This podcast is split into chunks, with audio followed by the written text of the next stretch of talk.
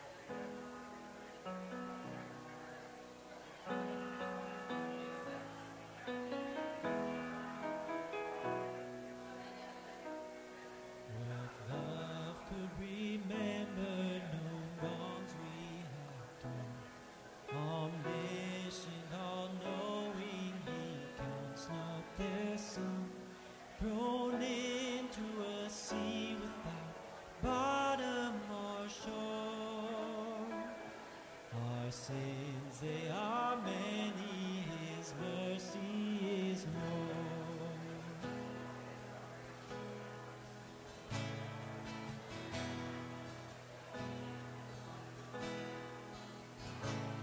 But patience would wait as we constantly know what Father so tender is calling us home. Be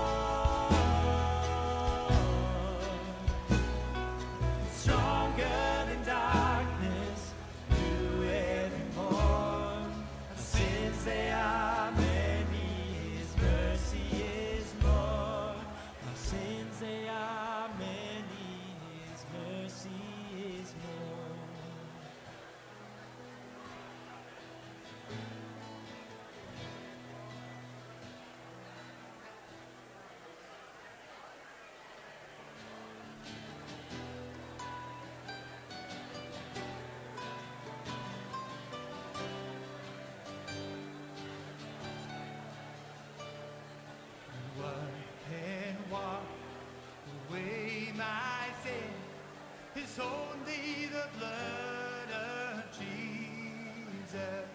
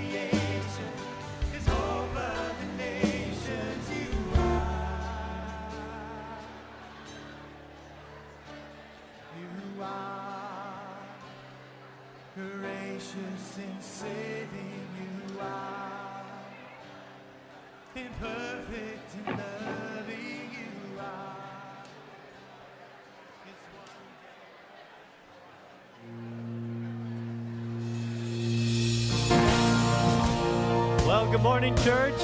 We're so glad you're with us. We'll have you stand as we worship together. Sing How Firm a Foundation. How firm a foundation, you saints of the Lord, is laid for your faith in his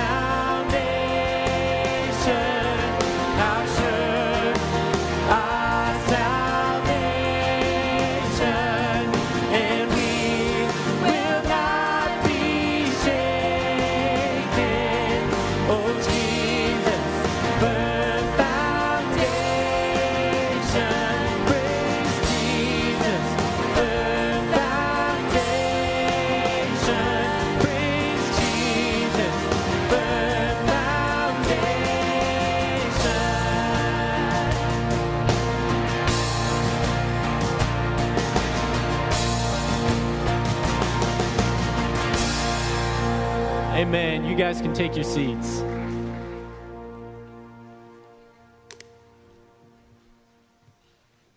Good morning, Salem Hiders. I have news for you. August 22nd, people are going to get baptized here. And if you want to be baptized here, will you please let us know? Will you fill out the card that's in the seat back in front of you, turn it in, or call the church office, or grab one of us in the hall and let us know?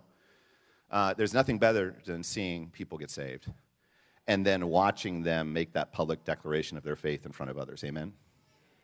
If you want to be a part of that and you fill that card out, know this. On August 19th, that's a Thursday night, at 7 p.m., we'll be doing a baptism class to be able to go over all the different aspects so you know you're fully informed of what we're doing on that day. Here's the next one August 29th at 4 p.m., there's going to be an all church barbecue we would love to have you be a part of that. So at 4 p.m., August 29th, up yonder in the park, come. We would love that. I'm done now. Go back to worshiping. Thank you, Pastor Matt. We'll have you guys stand as we continue to worship together.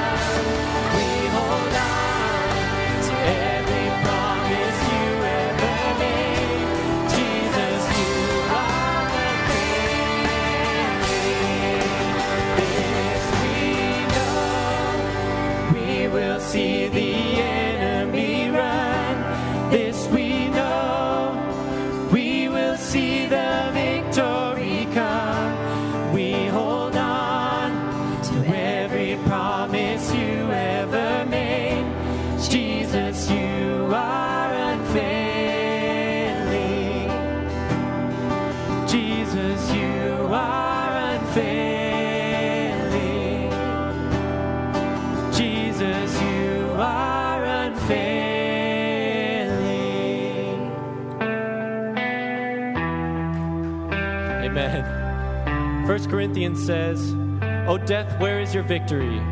O death, where is your sting? But thanks be to God who gives us the victory through our Lord Jesus Christ. We know that Christ had victory over our death. And now we live in that victory, and we know that we will see it both today and when we are with Him in glory. So we'll sing this together.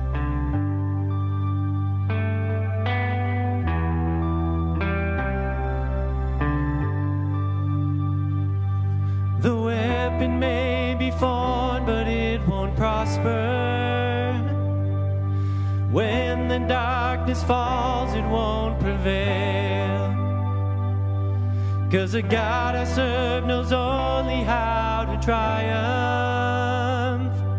And my God will never fail. No, my God.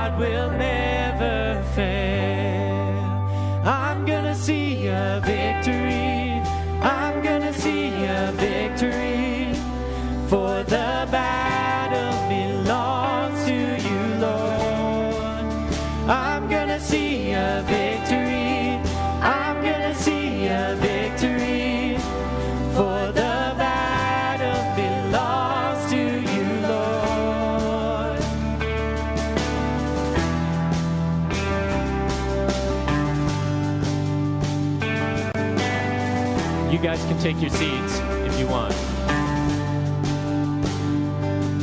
This power in the mighty name of Jesus. And there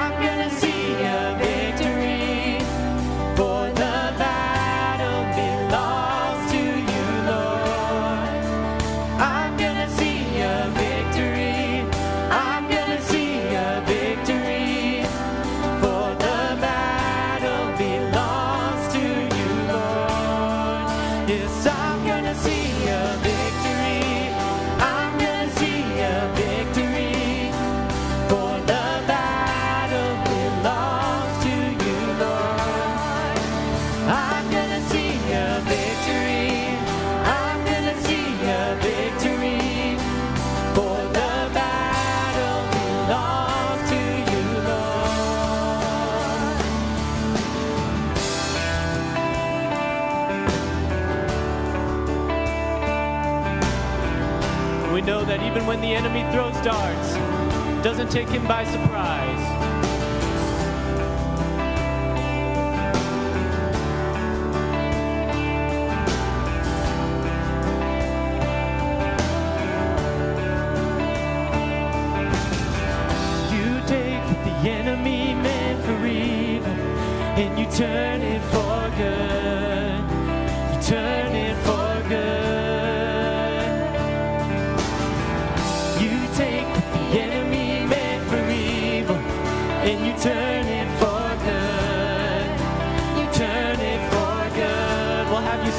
we sing.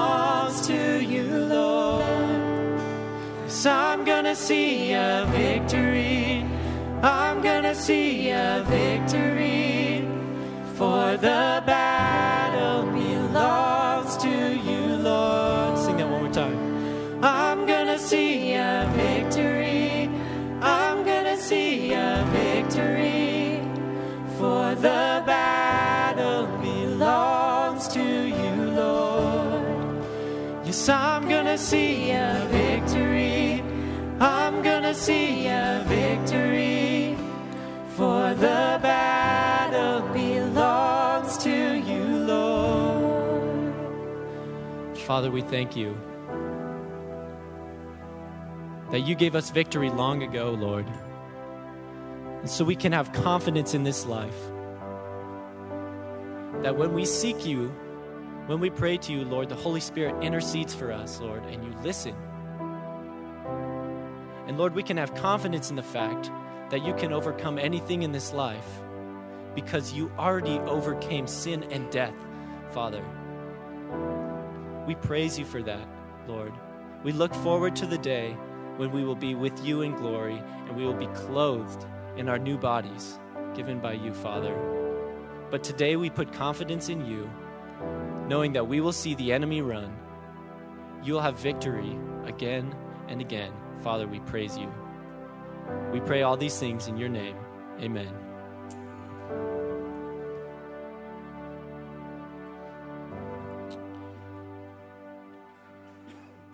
Well, how great is it to be here on another Sunday morning? Are you thankful for that?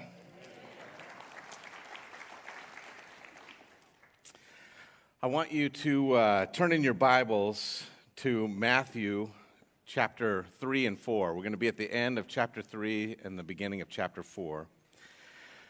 And uh, we've been doing a series this summer called The Fundamentals of the Faith. And hopefully that's been an encouragement to you. It's one that we typically run anybody that is uh, new to Salem Heights through, but we felt like it was a good time for us just as a church to walk through what are some of the fundamentals? What are essentials when you come to believe in Jesus Christ? What are some things that are in the Bible you're going to run into that you ought to know something about?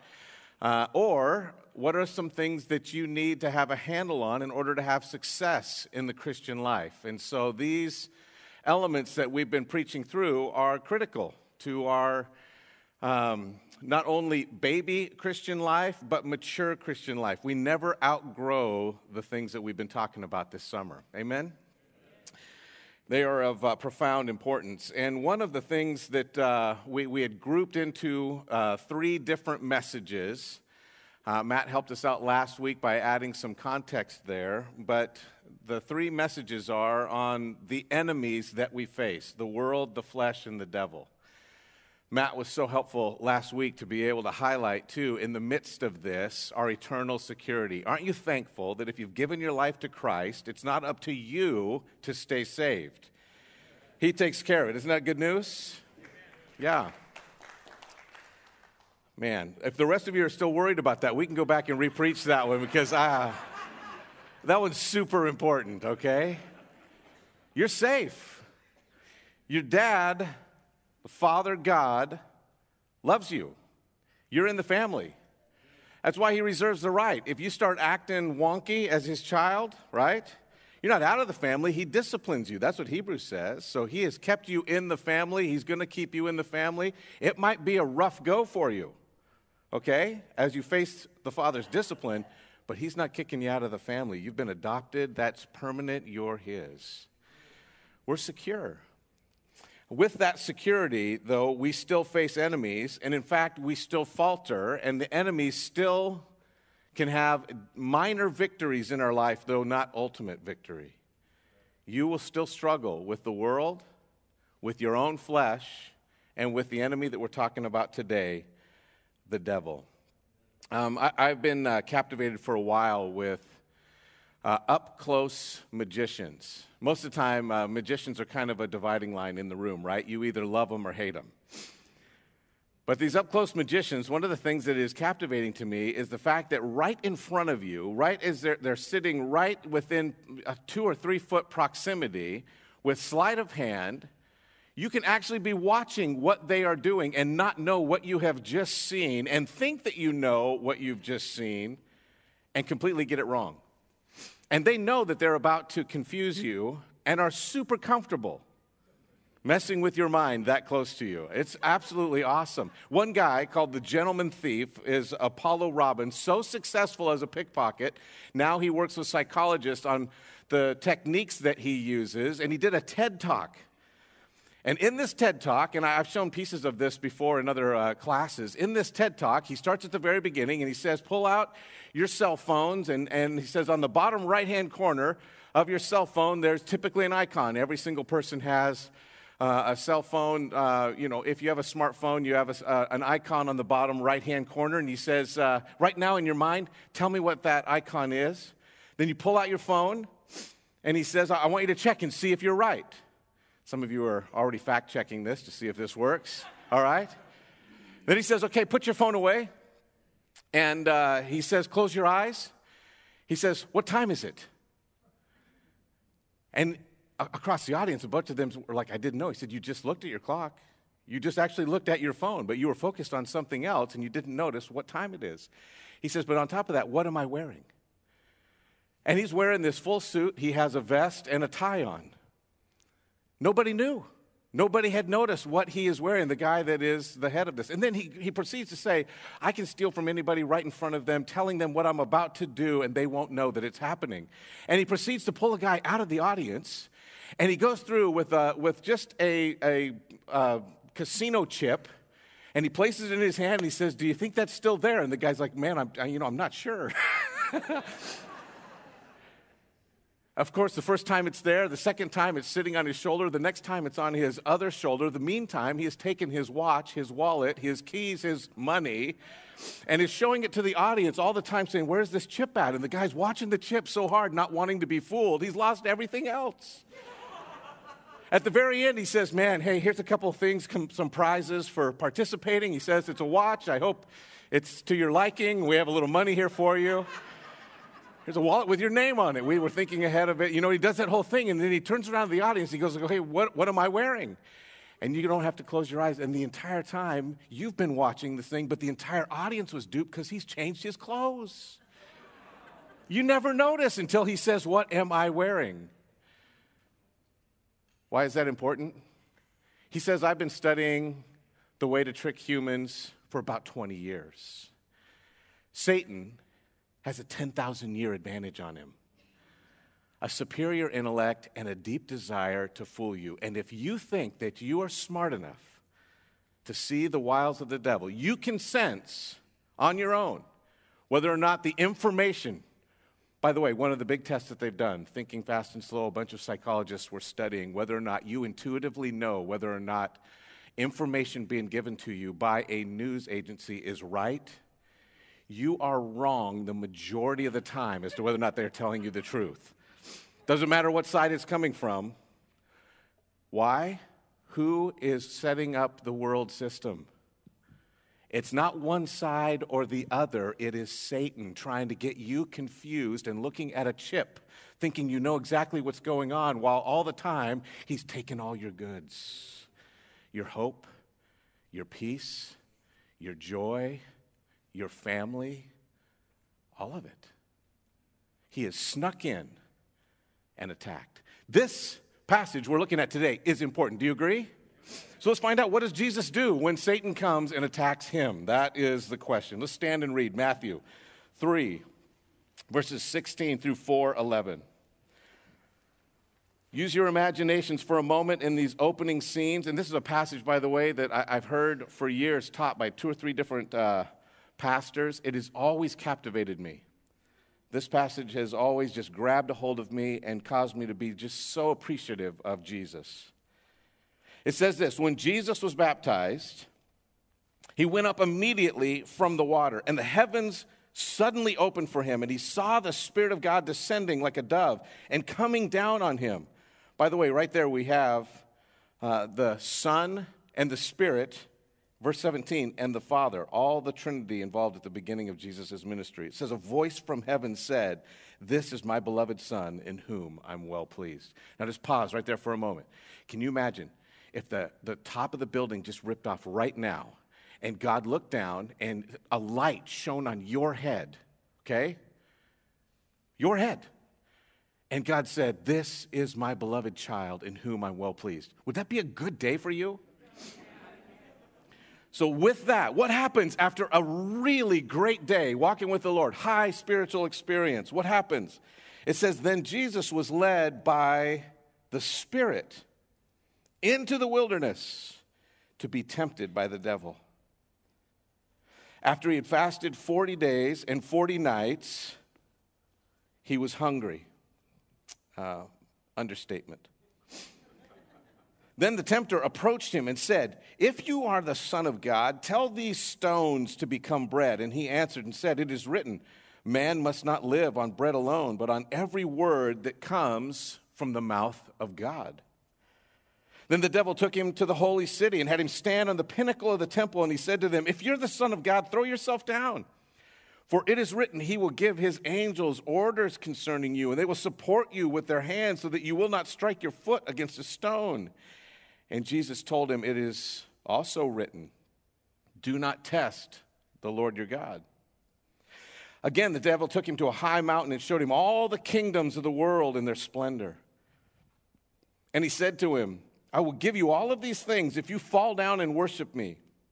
And Jesus said to him, Go away, Satan, for it is written, Worship the Lord your God and serve only him. And the devil left him and the angels came to serve him. Do you believe that actually happened? It did. You may be seated.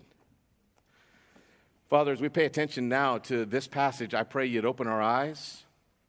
I pray that you would help us to be able to see what is here, but also, Father, that we don't have to live in fear because you are the one that conquers the enemy. Satan is real, but our victory is also real. Father, help us to trust that, we pray in Christ's name. Amen. I want you to just to notice a couple of things. And the first question that should come up to you is what is going on in 4:1. It says, Then Jesus was led by the Spirit into the wilderness to be tempted by the devil. Who even is this guy? Do you know? The first thing I'd have you understand is this Satan is real. Do you know that? So we're talking about three different enemies. One of them is an actual person, an actual entity, a, a, spiritual being that is against you. The other two, one is an organized system, the world, we'll talk about that. And the other one comes out of your own appetites, it's inside of you. Two of those are not ending. If you strangle you, you both lose, okay? The world system is a system that's been organized by Satan, but the actual entity, one actual real person, an enemy, of ours is Satan. He is real. Now, there are all kinds of false representations of Satan out there in our, our world. In fact, it is becoming very popular to have some kind of satanic theme or some witchcraft driven theme in popular stories. These storylines fill up all of our media, and I think that they are meant uh, twofold. First of all, some people actually get a false fear from those things and other people say, well, see, it's all just fake, it's all just a bunch of garbage. At the D Day invasion, actually, the Allies took a whole group of dummies. They called them Ruperts or Oscars, okay? and they threw them out of the planes with parachutes on so that the enemy would draw their fire and they looked like they were uh, launching an invasion from a certain section and the enemy was spending all of this time shooting their bullets at these dummies they weren't actually alive. Three foot tall. They called them Ruperts if they were from uh, Britain or Oscars if they were from the United States, because if you get an Oscar, everybody's shooting at you anyway, right? so they throw them out of the plane, and while the enemy is firing there, they were advancing from another direction. I think that all of this stuff that's happening in the media, it's actually just a, something that's allowed even by the enemy so that you don't take it that seriously. But Satan is real. In fact, in Scripture, 55 times he is called our adversary. He's called the devil, which means slanderer or accuser, 35 times in Scripture. Well, by the way, you are never more like Jesus than when you forgive or when you serve. You're never more like the devil than when you fight with somebody or you accuse. It's all the way through Scripture. The God of this age, that's what he's called in 2 Corinthians 4 4. He's called the ruler of this world, little r, temporary uh, ownership, where he actually has the ability to roam and cause harm, John 16 11. He's called the prince of the power of the air in Ephesians 2 2. And according to Ezekiel 28 18 and 19, he's the most powerful created being. There's an interesting thing, and I would encourage you to write that passage down. If you don't have it at the end, it's in the notes uh, as you're coming or going, or you can actually uh, use the little QR, QR, code that's around uh, the building here to get that set of notes. But Ezekiel 28 has an interesting moment in it, and it's a, a way that the author Ezekiel is looking at a king, Tyre, but he's looking past the king to who is actually running the kingdom. And he says, You were in Eden the Eden of God. You had all of the rubies, all of the golden gems. Everything precious was yours. He said, but through the multiple works that you were doing, you got high on yourself and you decided that you would take the throne of the Most High. You wanted worship instead of God. And He's been inspiring people to desire worship and try to take the place of God ever since. That is His ploy. Most powerful created being. Satan is actually real. But there's something else I want you to see here. And this is the question we really want to tackle today. And that is what is his actual plan? It says Jesus was led up by the Spirit into the wilderness to be tempted by the devil, and after he'd fasted 40 days and nights, he was hungry. Good indicator of whether or not you're open to an attack of the enemy. I think on Monday nights you say uh, hungry, angry, lonely, tired, right? If you're hungry, angry, lonely, or tired, halt. Get some food, get some sleep, get on your knees, make sure you're prayed up because you're open to an attack to the enemy. Here he is in his human body. Jesus, who's fully man and fully God, after fasting, is hungry, and the enemy comes to him. And he comes to him with three different attacks. I want you to understand something. Um, Satan hasn't had to change his plans for a long time. When uh, my brother and I go down to the Rogue River October uh, every single year, we like to go fishing. This isn't an, actual picture of the lure we use, different fish, but fun nonetheless. You can actually see what's going on here. That fish thinks that something good is about to be his, and we all know what happens at the end of that hook. He gets reeled in. We go down to the Rogue River, and there is a fly called the Rogue River ant, all right? They've been using it since for generations. Before my dad was born, they're using this river uh, fly on the river. Why is it that you can use this exact same lure for generation after generation after generation of little steelhead? Why? Because they fall to the same temptation. They have the same hungers, the same appetites. They go for the exact same thing. It's the most effective fly that we have found on that section of that river, this rogue river ant. That's what we use. And we don't have to change the bait. Why? Because it works. Why would we go for something less effective when the real effective thing is sitting right there in our fly box? Well, it's usually sitting in my fly box until I see the rest of my family. Then I'm left with one. They're super effective. We go fishing and uh, we use the same lure. Satan also does the same thing. In fact, I want you to see this in Genesis chapter 3. Genesis chapter 3, here is the serpent, another title for Satan. Verse 1, it says, The serpent was the most cunning of all the wild animals that the Lord uh, God had made. And he said to the woman, Did God really say you can't eat from any tree in the garden?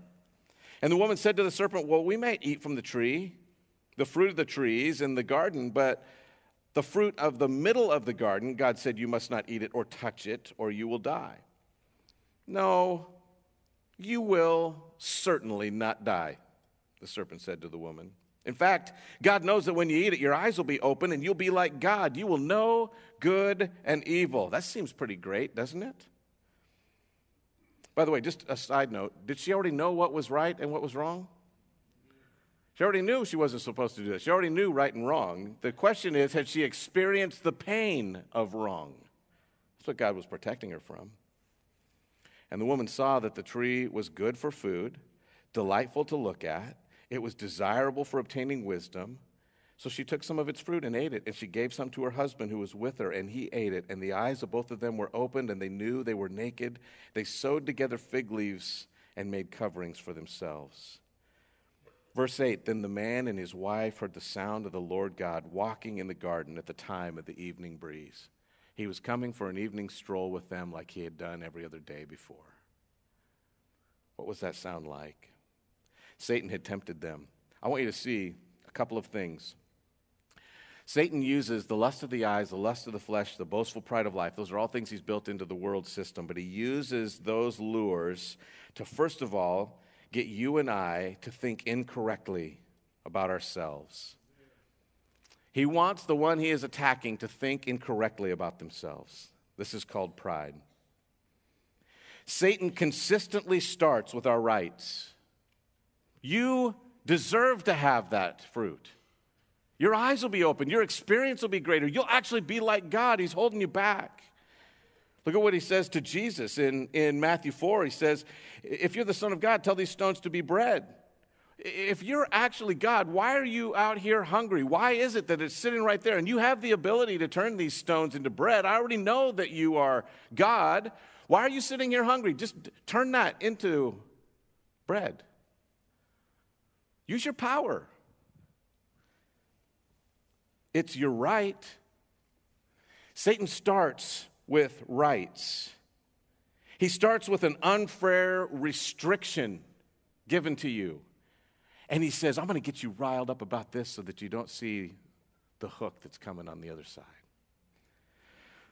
We used to uh, share this in our book of John. I think we still do manifestations of pride. 30 different manifestations of pride, and if you want a copy of this, uh, you can uh, send to me. It's, it's taken from Pride and Humility, a little booklet.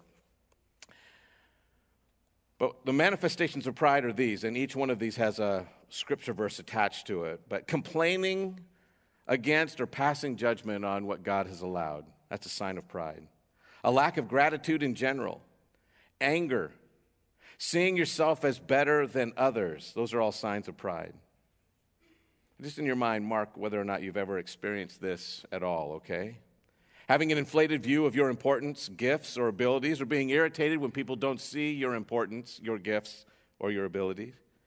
Being focused on the lack of your gifts or abilities. By the way, false humility is also pride. Perfectionism, talking too much, talking too much about yourself, seeking independence or control being consumed with what others think. We can just pass by that one. That doesn't happen in our culture. Like, like, like, like, like, like, like, that's going to happen.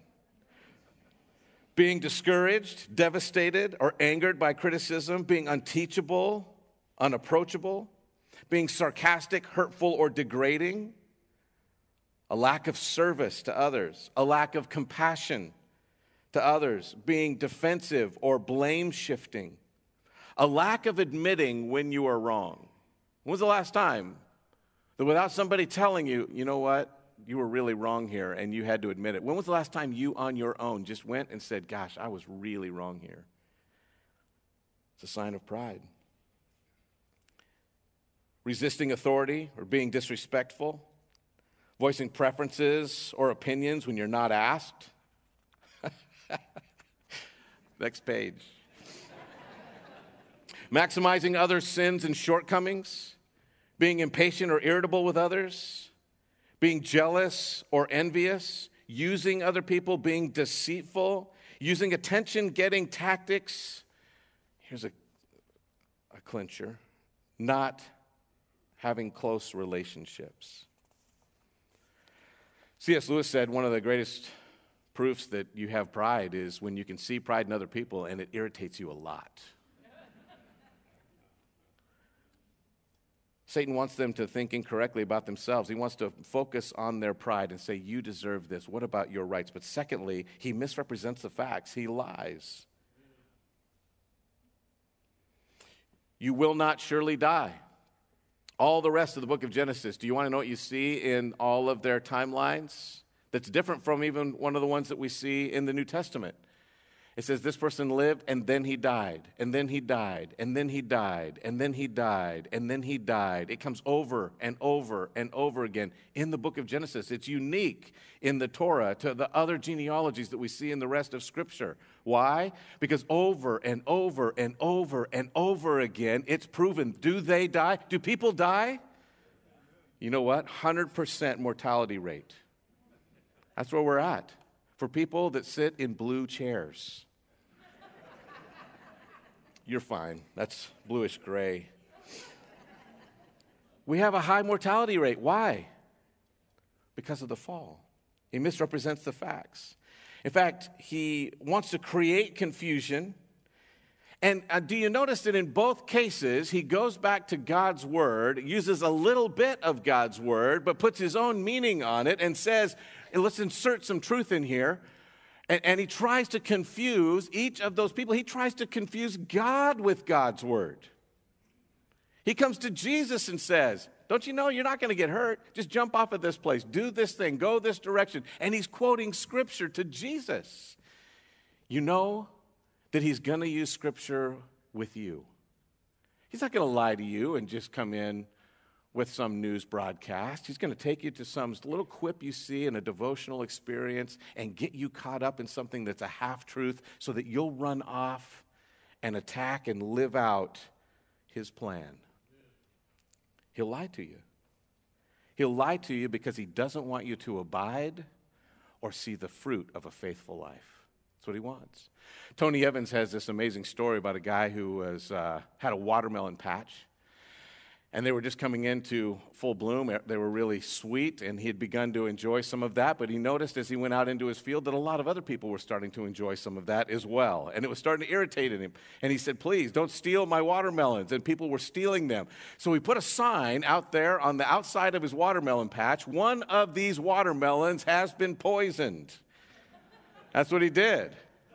Nobody stole some watermelons for a long time until he came back out at harvest time and he saw scratched out the one on his sign and it said two of these watermelons have been poisoned. Now you guess.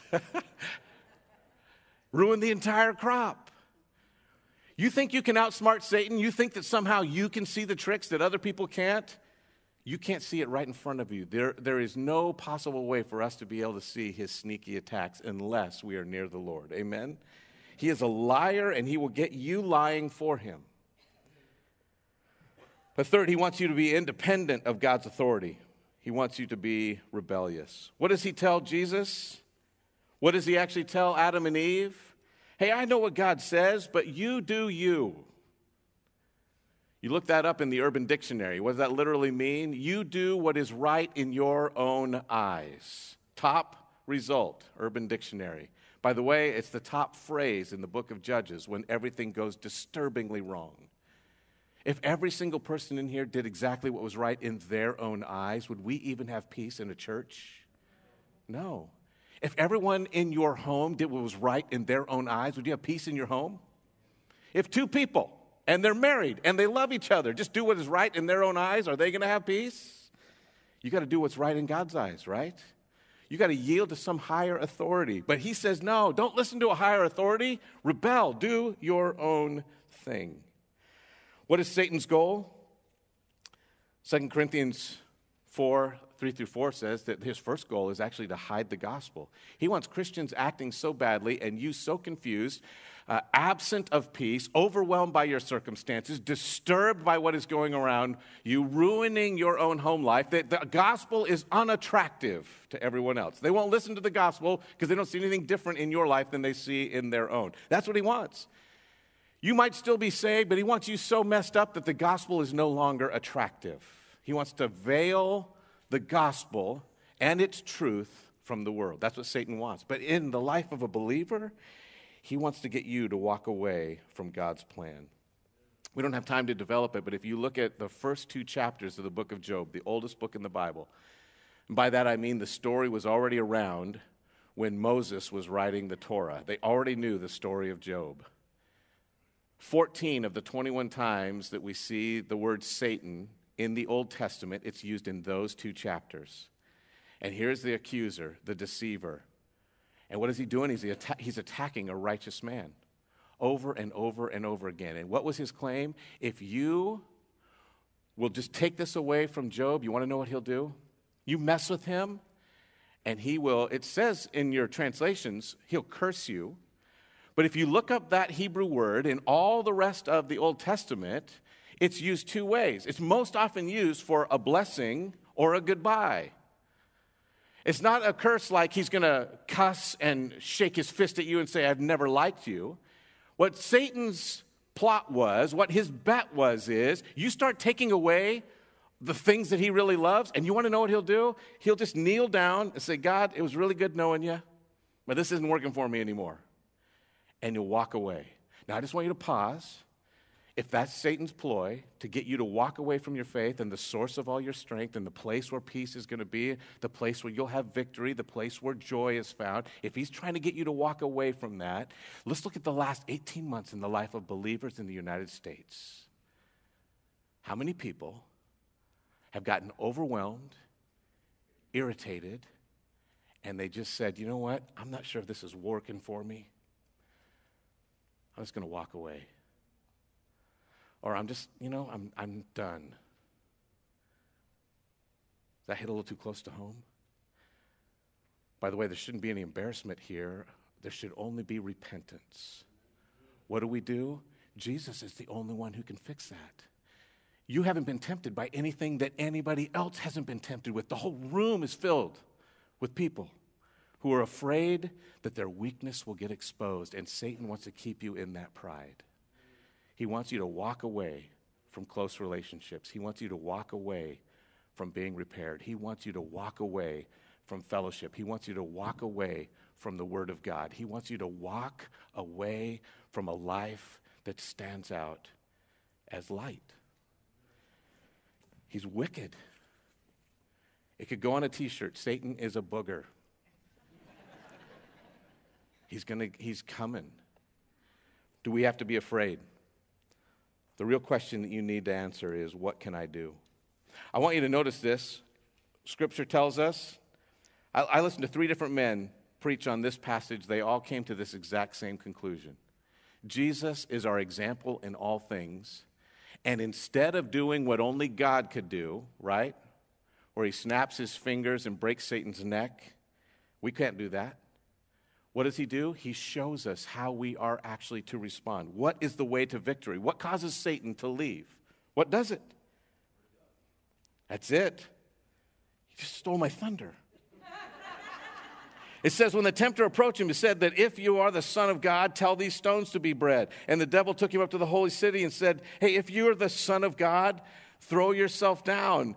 Uh, notice, by the way, that the question that Matt answered last week is the central question that he's bringing. If you're really saved, if you're really God's child, why are you out here in the desert? Why are you out here having hunger? Why are you so alone? Why is there nobody around you? Why aren't things working the way? Why aren't you getting the respect that you deserve? Why aren't you allowed to use your power the way that you're supposed to? Why isn't everything going your way? If you're really the Son of God, why? That's what he says. And what is Jesus' answer? Verse 4 It is written, man must not live on bread alone, but on every word that comes from the mouth of God. It is written, I must cling to God's word. Devil takes him up to a high city, gives him all the promises. In verse 7, Jesus told him, It is written. Don't test the Lord your God. The devil takes him up to a really high mountain. Verse 10, Jesus told him, Go away, Satan, for it is written. Three different times he tells him, This is what God's word says. Not only that, but he takes him to the book of Deuteronomy. When's the last time you did your devotions in Deuteronomy? Jesus uses one of the sections that we consider boring, right? We're not even dwelling on it. And he finds power there to run Satan out. There's no wasted words in the Word of God. Amen? There's no wasted words. He runs him. We need to trust and know the Word of God. Romans 8, there is now, therefore, no condemnation for those who are in Christ Jesus. You might experience conviction, but you will not be condemned because Jesus has paid it all. 1 John 1 If I confess my sin, he is faithful and just to forgive us of our sins and cleanse us from all unrighteousness. The whole trail that led me to the door of sin is even wiped clean because of Christ.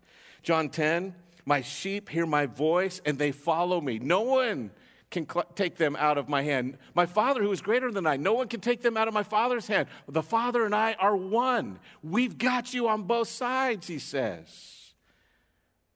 You run in with Scripture. But secondly, we need to see that we draw near to God. James chapter 4, I'll read it for you. It's uh, also annotated in the notes there. It says, Therefore, submit to God, bow to him, resist the devil, and what? He will flee from you. Draw near to God, and he will draw near to you. That's a promise, by the way. You pause, you pick up the book, you bow your head, you draw near to God, he'll draw near to you. It's a promise.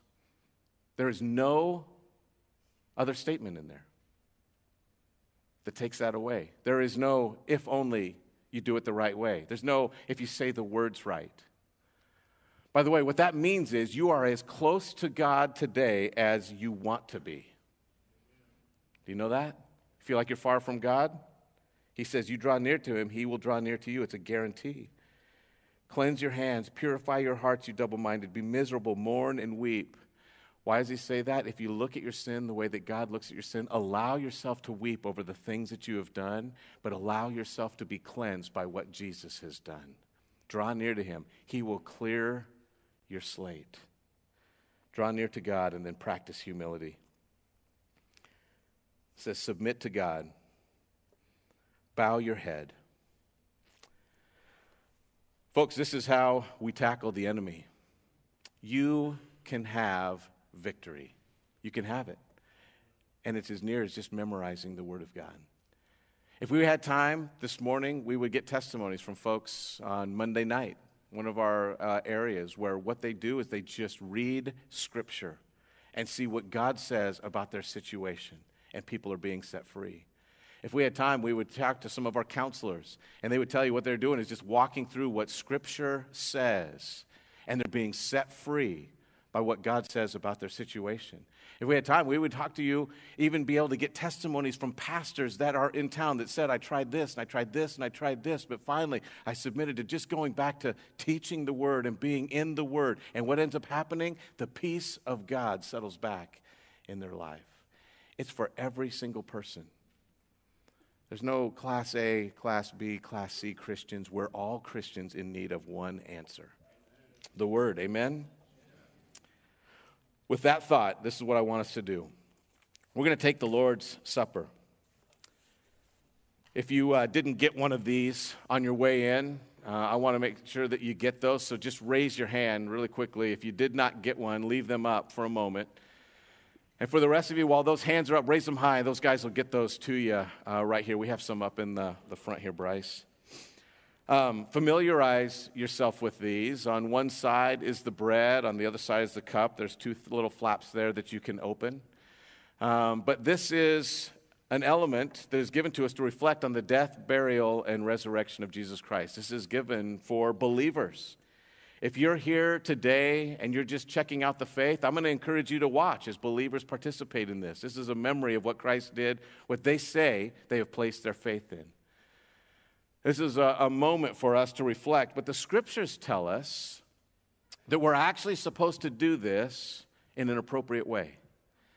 That means that if there's anything that we've been convicted of, if there's anything between us and the Lord, that we're supposed to take care of that before we participate in these elements. So, what I'm going to do is uh, I'm going to have us bow our heads, close our eyes. I'm going to give us a few seconds. I'm going to pray. While I'm praying, I'm going to actually ask the music team to come up here and sing. And, and in the middle of that prayer time or in the middle of that worship time, I'm asking you to just think, Lord, if there's any area that I've been convicted of, will you take care of it? And you confess your sin, Scripture promises He's faithful and just to forgive you of that sin. And then we'll take these elements together, okay? Let's bow our heads, close our eyes. Father, we, uh, we come before you right now, and we ask you to inspect our hearts. As we read through that list, as we see what Scripture says to us about the attacks of the enemy, I don't believe there's a person here who this last week, this last month, this last year, can't point out multiple places, not only where they were under attack, but maybe where they had submitted to the attack of the enemy. The discouragement that, that we wear, the, the sense of defeat can fill us up, but you didn't bring us to this moment in defeat. You finished the work on the cross. You defeated the enemy. And Father, you say that if we confess our sins, you will wipe it clean. But not only that, you will give us an abundant, brand new life. So we ask you, fill us with a sense of that even right now.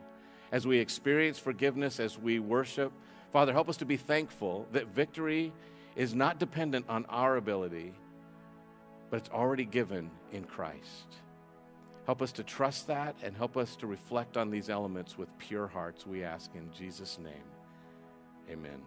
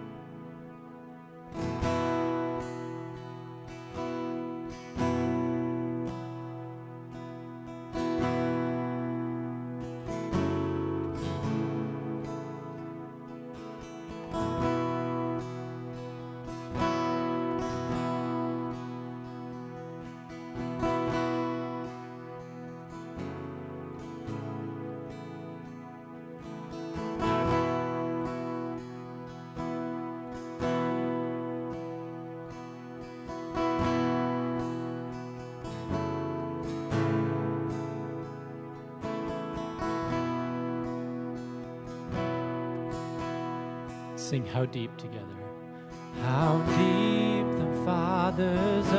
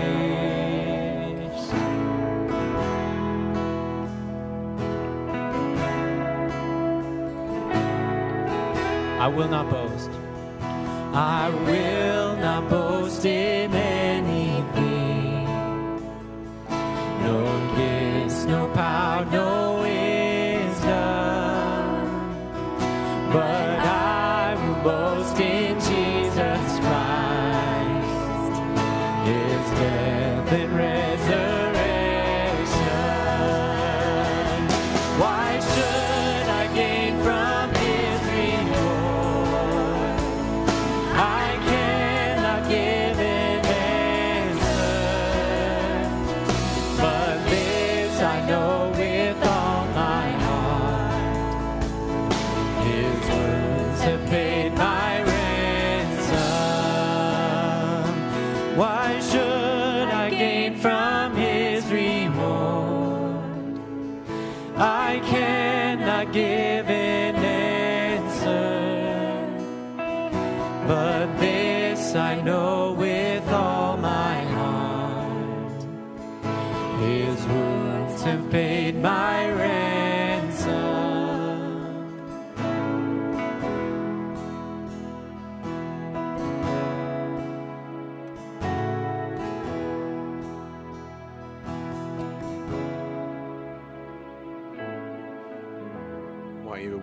again to familiarize yourself with uh, this, and we'll start with the bread.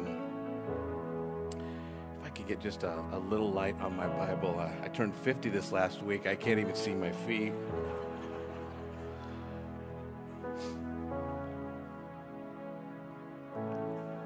Just say law among yourselves. There we go. Okay. 1 Corinthians 11 is where we find this passage, and just open that bread section up first. The scripture says this For I received from the Lord what I also passed on to you.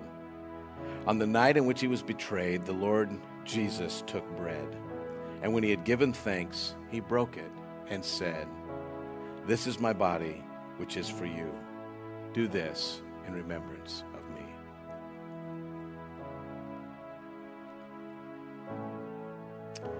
flip that other side over and open the cup, the scripture continues and says, In the same way, also he took the cup after supper and said, This cup is the new covenant in my blood. Do this as often as you drink it in remembrance of me.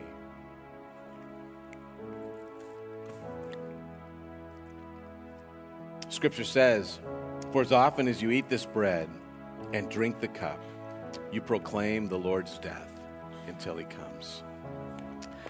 Father, we are so thankful for the death, burial, and resurrection of Jesus Christ. We're thankful that he did that on our behalf. As we just sang, uh, we were the ones, our sin held him there, and yet he finished the work so that we could have a relationship with you, so we could have eternal life. Father, I pray that we would walk in that abundant life, that we'd no longer submit to the wiles of the enemy, but that we would walk in victory because of what Jesus has done. And help us to live every single day looking forward to the day that we see you face to face. We thank you that that promise is ours. And Father, we pray that you'd help us to live out a life that is worthy of the calling. We pray this in Jesus' name. Amen. As we close, let's just sing that last verse again that proclaims our boast in Him, our confidence in Him alone.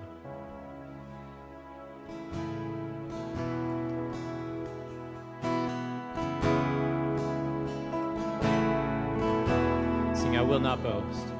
I will not boast in anything.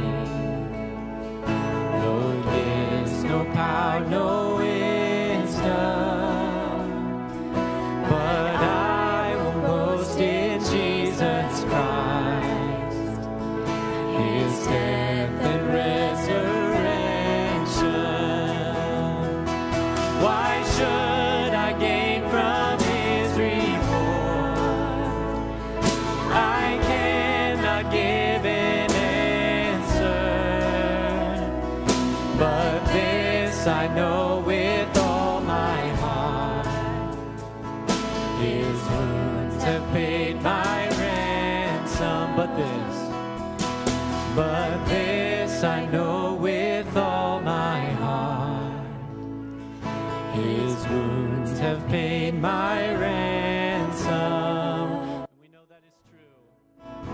guys are dismissed.